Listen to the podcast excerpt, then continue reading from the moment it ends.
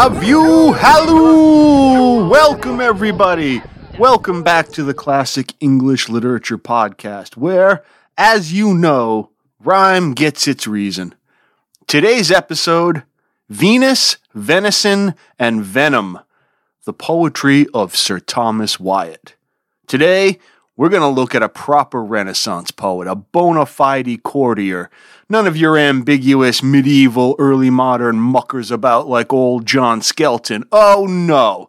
This is some proper rhyming from the Henrician world.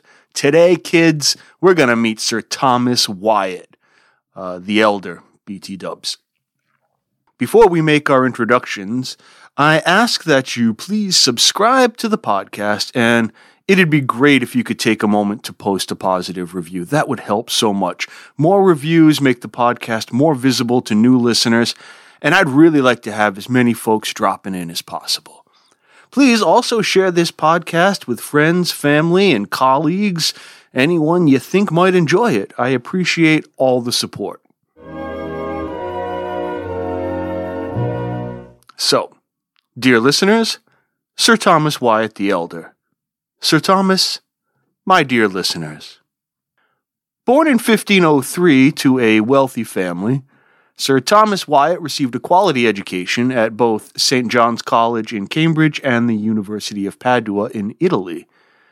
Entering the court of Henry VIII in the 1520s, he served as an ambassador to France and Spain, and one of his official position was the clerk of the the clerk of the king's jewels. I know. I shouldn't laugh, dear listener. I know I should be better than that, but I can't help it. It makes me giggle like a naughty schoolboy. But my sniggering may not be baseless given that Wyatt was also known as something of a wolf, a playa, as the kids say. Do they do they still say that? He's reputed to have had romantic affairs with several court ladies, and there is the persistent rumor that Anne Boleyn, who would become Henry VIII's wife and then about nine inches shorter, was the object of his especial affection. Now, I've no doubt he fancied her. She has the reputation of being quite magnetically charismatic. Yet, evidence of sexual congress can neither be confirmed nor denied. But his poems are quite suggestive, and Scholars and amateurs both have pored over them for confirmation. Alas, ambiguity exists. And to be sure, Wyatt was imprisoned by Henry in 1536 following Anne's rather precipitous fall from grace, but he was eventually restored to favor, only to be flung back into chokey once more on a charge of high treason. Learning curve is steep for this fella. He dies soon after his release, perhaps from some infection that he caught in the cells. So, given the rather topsy turvy and capricious nature of Henry's court and its consequences for Sir Thomas, we should not be surprised to find that his poetry, while often bitter, frequently longs for a world of stability and honesty, a life free from the duplicity and doubleness of the court. Ah, but beware, friends, for Wyatt was a creature of that court, and we must remember that his verse, even that in the first person, presents a carefully curated persona. The author and the speaker are not necessarily the same fella. Now, Wyatt's verse is significant not only because it's quite enjoyable, but also because he really establishes some of the major paradigms of English poetry, ones that will endure at least into the 19th century. He was particularly influenced by Francesco Petrarch, the 14th century Italian poet, who is sometimes credited with inaugurating what we now call the Italian Renaissance. But Wyatt found Petrarch's hendecasyllabic, 11 syllable, line ill suited to English poetry, since it is a quantitative line and it doesn't account for English's accentual patterns. So, to remedy this, Wyatt resuscitates the iambic pentameter line Chaucer introduced a century and change before, which had been quite bastardized, incidentally. It had fallen out of use, and older texts using it were misread as a four beat riding rhythm. I can't even imagine how awkward that sounded. Now, despite this resurrection, I should say that Wyatt was not especially concerned about the perfect regularity of his accentual syllabic style line. Smoothness was not Wyatt's jam, not in poetry anyway. He aimed for a more vibrant, vigorous, and expressive effect. In any case, the iambic pentameter line has become standard for nearly 500 years of English poetry. Let's take a look at one of his most famous poems. If you've ever sat in a college Brit Lit survey class, you've heard this one. And there's a reason for its ubiquity. It happens to be very, very good. It's written in a stanza form called Rhyme Royal. It's seven lines of iambic pentameter rhyming A B A B B C C. Now, to provide some variation in longer narrative poems, you can group that stanza in a couple of ways. You can make it a tercet with two couplets, or you can make it a quatrain and a tercet. Here's Thomas Wyatt's They Flee From Me. They flee from me that sometime did me seek with naked foot stalking in my chamber. I have seen them gentle, tame, and meek that now are wild, and do not remember that sometime they put themselves in danger to take bread at my hand, and now they range, busily seeking with a continual change. Thanked be fortune, it hath been otherwise, twenty times better, but once in special, in thin array, after a pleasant guise, when her loose gown from her shoulders did fall, and she caught me in her arms long and small. Therewithal sweetly did me kiss, and softly said, Dear heart, how like you this? It was no dream. I lay broad waking, but all is turned through my gentleness into a strange fashion of forsaking. And I have leave to go of her goodness, and she also to use newfangledness. But since that I am so kindly served, I would fain know what she hath deserved.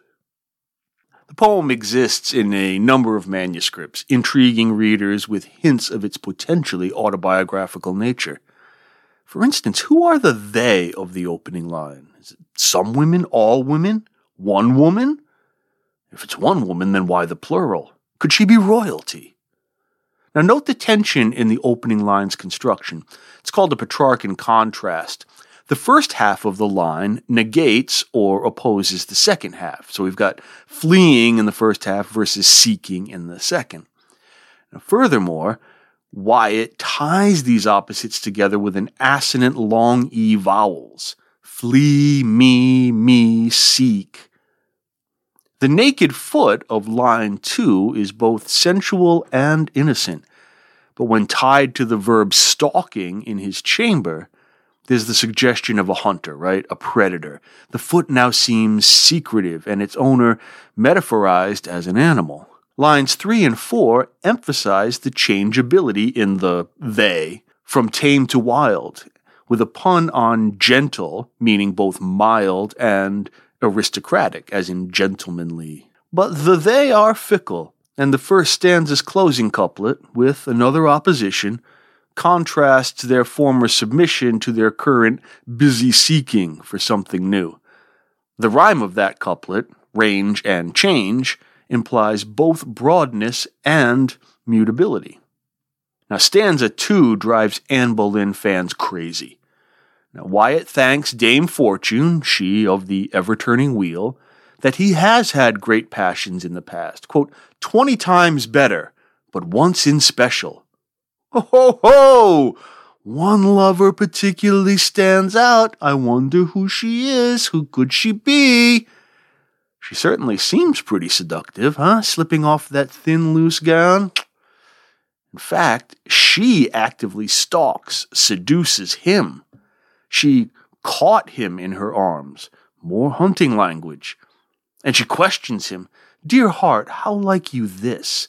With those sibilant S's so redolent of temptation's serpent. And there's a pun in her address to him. Heart, H E A R T, being a metonym for lover, right? But the homonymous Hart, H A R T, is a male deer, a buck, noisy in the springtime though he may be. He is prey. Lots of folks infer that Wyatt must be talking about Anne Boleyn. Now, while this poem is certainly of the court, it is by no means courtly. Wyatt leaves those medieval conventions behind. Here, the illicit love is physically consummated. There's actual sex with the woman as the pursuer. But then there is only abandonment and betrayal. Usually, in this type of poem, the speaker asserts that all of this came to him as a dream to protect the guilty, presumably. But Wyatt sags off here too. Stanza 3 opens with, quote, It was no dream, I lay broad waking. The line is a syllable short, so it's like a curt insistence on the event's reality. By the second line, all is turned, referring again to Fortune's wheel, through my gentleness. Another pun on the dual meanings of gentle, mildness, and nobility.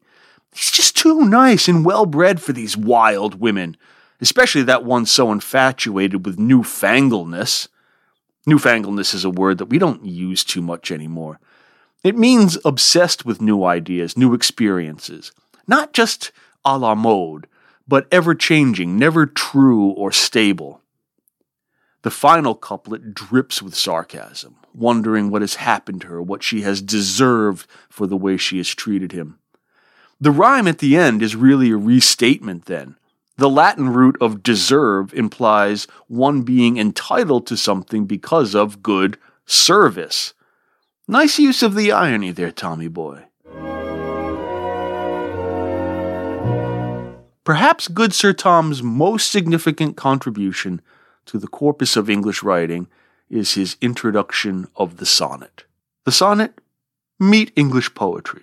English poetry, may I introduce the sonnet. The sonnet is among the most durable forms of poetry, having hardly fallen out of fashion in the half millennium since Wyatt made the introductions. Now, this is not to say he invented the sonnet, he most certainly did not. But as a Petrarch fanboy, he did bring the Italian's form to the sceptered isle. For those not in the know, the word sonnet comes from the Italian for little song, la sonetta. Isn't that lovely? Petrarch established it as a compressed lyric 14 lines organized as an octave, 8 lines, and a sestet, 6 lines. The octave rhymes ABBA, ABBA, and the sestet either CDC, CDC, or CDE, CDE, usually. In the octave, the poet sets up a situation or poses a problem. The sestet comments on the situation or resolves that problem. This shift in tone and intent is called a volta, which is Italian for turn. Petrarch's most famous sonnets are dedicated to a woman called Laura, and he wrote hundreds of them. They're called the Canzoniere. Doesn't that sound great? The Canzoniere. It sounds like a delicious cream dessert very courtly in their tone and content. The essential Petrarchan convention concerns the poet idealizing the unattainable lady. Now, Wyatt, in his renderings of Petrarch's sonnets, adapts not only the form, but he also darkens the tone and mood. Wyatt's sonnets typically follow the octave of his mentor, but the sestet is usually broken into a quatrain rhyming CDDC and a couplet rhyming EE. The volta generally stays at line 9, and he discards the Petrarchan view of the beloved as idealized and love as transcendent. For Wyatt, unsurprisingly, love is often the occasion for bitterness. Wyatt's most famous sonnet, adapted from Petrarch's Sonnet 190, is called Whoso Lists to Hunt. Whoso lists to hunt, I know where is in hind, but as for me, alas, I may no more. The vain travail hath wearied me so sore. I am of them that farthest cometh behind. Yet may I by no means my wearied mind draw from the deer, but as she fleeth afore, fainting I follow. I leave off therefore, sithens in a net I seek to hold the wind. Who list her hunt, I put him out of doubt as well as I may spend his time in vain.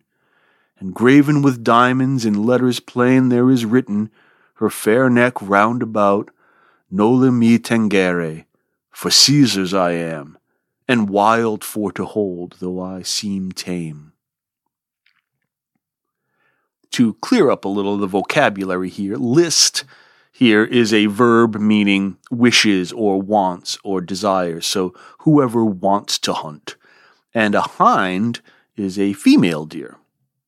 Now, let's look at the situation posed in that octave. The speaker declares that whoever wishes to go hunting, he knows where there is a deer, but he can't hunt anymore. He has been wearied by the vain effort. And vain here is a self regarding pun. The effort is both futile and motivated by vanity. Yet he remains obsessed by the thought of the deer, even if capturing her is like trying to catch the wind in a net. I love that image. That's so good. Notice how Wyatt nicely deploys alliteration to sonically link concepts and effects. The first line with its breathiness, the sighing. Lines 4 and 5, the F sound, they sound fleeting and fast, breathless. And there's a nice concluding complement to the rhythmical subtlety of the opening line.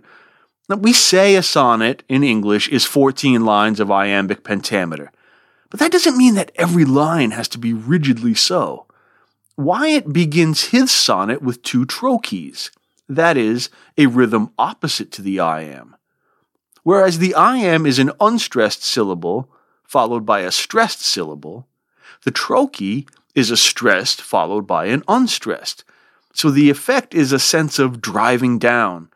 Sometimes we call the trochee a falling foot because the beat implies a somberness, a weariness, a glumness which works perfectly in the first line Whoso list to hunt. The accent falls on syllables one and three, and given the bitterness of the poem, that downbeat feels world weary, feels defeated. But syllables five on switch the meter iambically, the rising foot. When he recalls the hind, he perks up a bit.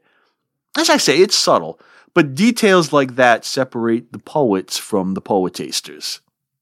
So we hear the octave rhymes hind, more, sore, behind, mind, afore, therefore, wind. Ooh. Then we get doubt, vain, plain, about. And finally, the couplet am and tame. So we've got some examples of what are called half rhyme or slant rhyme. Almost, but not quite perfect. Usually, slant rhymes, half rhymes, off rhymes are used by a poet to indicate some dissonance or awkwardness in the speaker's thoughts. Sidebar Attentive listeners may have noted the slant rhymes in They Flee From Me. Lines 2 and 4 of each stanza have these off rhymes. I haven't sorted out a reason why, actually. It may be merely a function of the change in pronunciation from Wyatt's day to our own but I'm not sure. So, answers on the back of a $20 bill. End sidebar. The volta narrows the focus of line 1. The prey, the hind, is now a particular her. And by eliminating the syllable so from line 1 in line 9, the stress moves forward. Whoso is a trochee. Who list is an I iamb. Wyatt opens the sestet with the accents falling on the verbs, list and hunt. Then he drops a whole boatload of ambiguity and equivocation on us. The second half of line 9, I put him out of doubt, uses an internal rhyme to draw attention to the end rhyme, and that word, doubt, is a rather curious property. Have you ever heard of contronyms?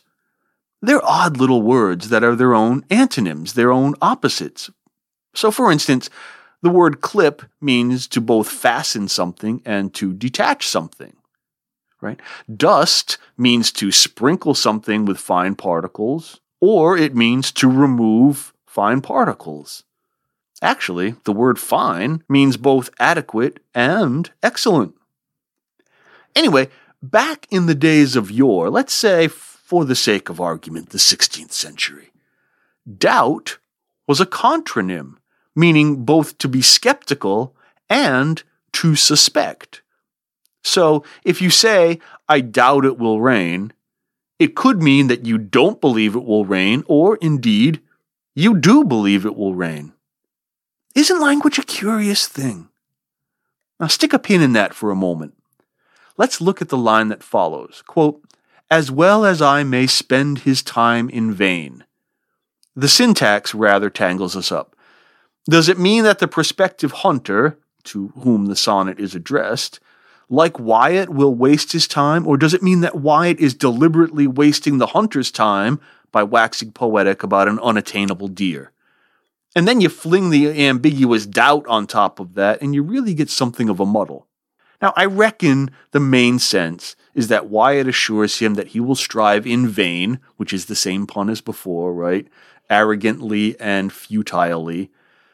But the subtext seems much more manipulative and enigmatic, which provides a stark contrast to perhaps the poem's most famous image the diamond collar round the hind's neck with the quote, plain words, Noli me tangere, for Caesar's I am. The Latin means touch me not, and it comes from the Gospel of St. John. Christ speaks these words to Mary Magdalene upon her discovery of his resurrection. And there's also a legend from Pliny the Elder that some 300 years after Julius Caesar's death, his deer lived on with that inscription about their necks. So we've got both a sacred and a secular echo to these words. Now, who could possessive Caesar be in this poem? If you said Henry VIII, give yourself a cookie. Yes, probably Henry, the head of both the English church and the English state, sacred and secular. Well, then, who is the unwinnable hind? Is the poem simply an elaborate warning against poaching the king's game? No, surely, surely. Well, perhaps possibly. The hind is Queen Anne. If that's the case, the Greek translation of her collar casts an interesting shadow across the relationship between Wyatt and Anne in They Flee From Me. The Koine Greek of Noli me tangere means something like, stop clinging to me. Now, isn't that intriguing? Let me go, she says to the speaker. Stop holding on to me. This implies that his longing, his pursuit, is ongoing. It's like present progressive tense, if we were thinking of it grammatically, rather than a warning of a single moment. Now, you may have noticed that both poems make use of the hunt as a metaphor for sexual conquest and or frustration. Now, here's a bit of something for all you word nerds. Venus, the goddess of love, venison, deer flesh, delicious by the way, and venom all share a common linguistic root. The Proto Indo European word wen, W E N, which means something like to desire or to long for. Now, from there, we get the Latin venari, meaning to hunt. Like if you hunt for something, you must want it, right? Now, that meaning of desire also gives the Roman goddess her name, Venus. After William the Conqueror and his descendants established French as England's prestige language, the word venison came to mean the meat of any animal killed hunting. Eventually, it meant specifically deer meat. And lastly, the word that became venom in English developed from the Latin venenum, a drink supposed to increase desire a love potion, basically.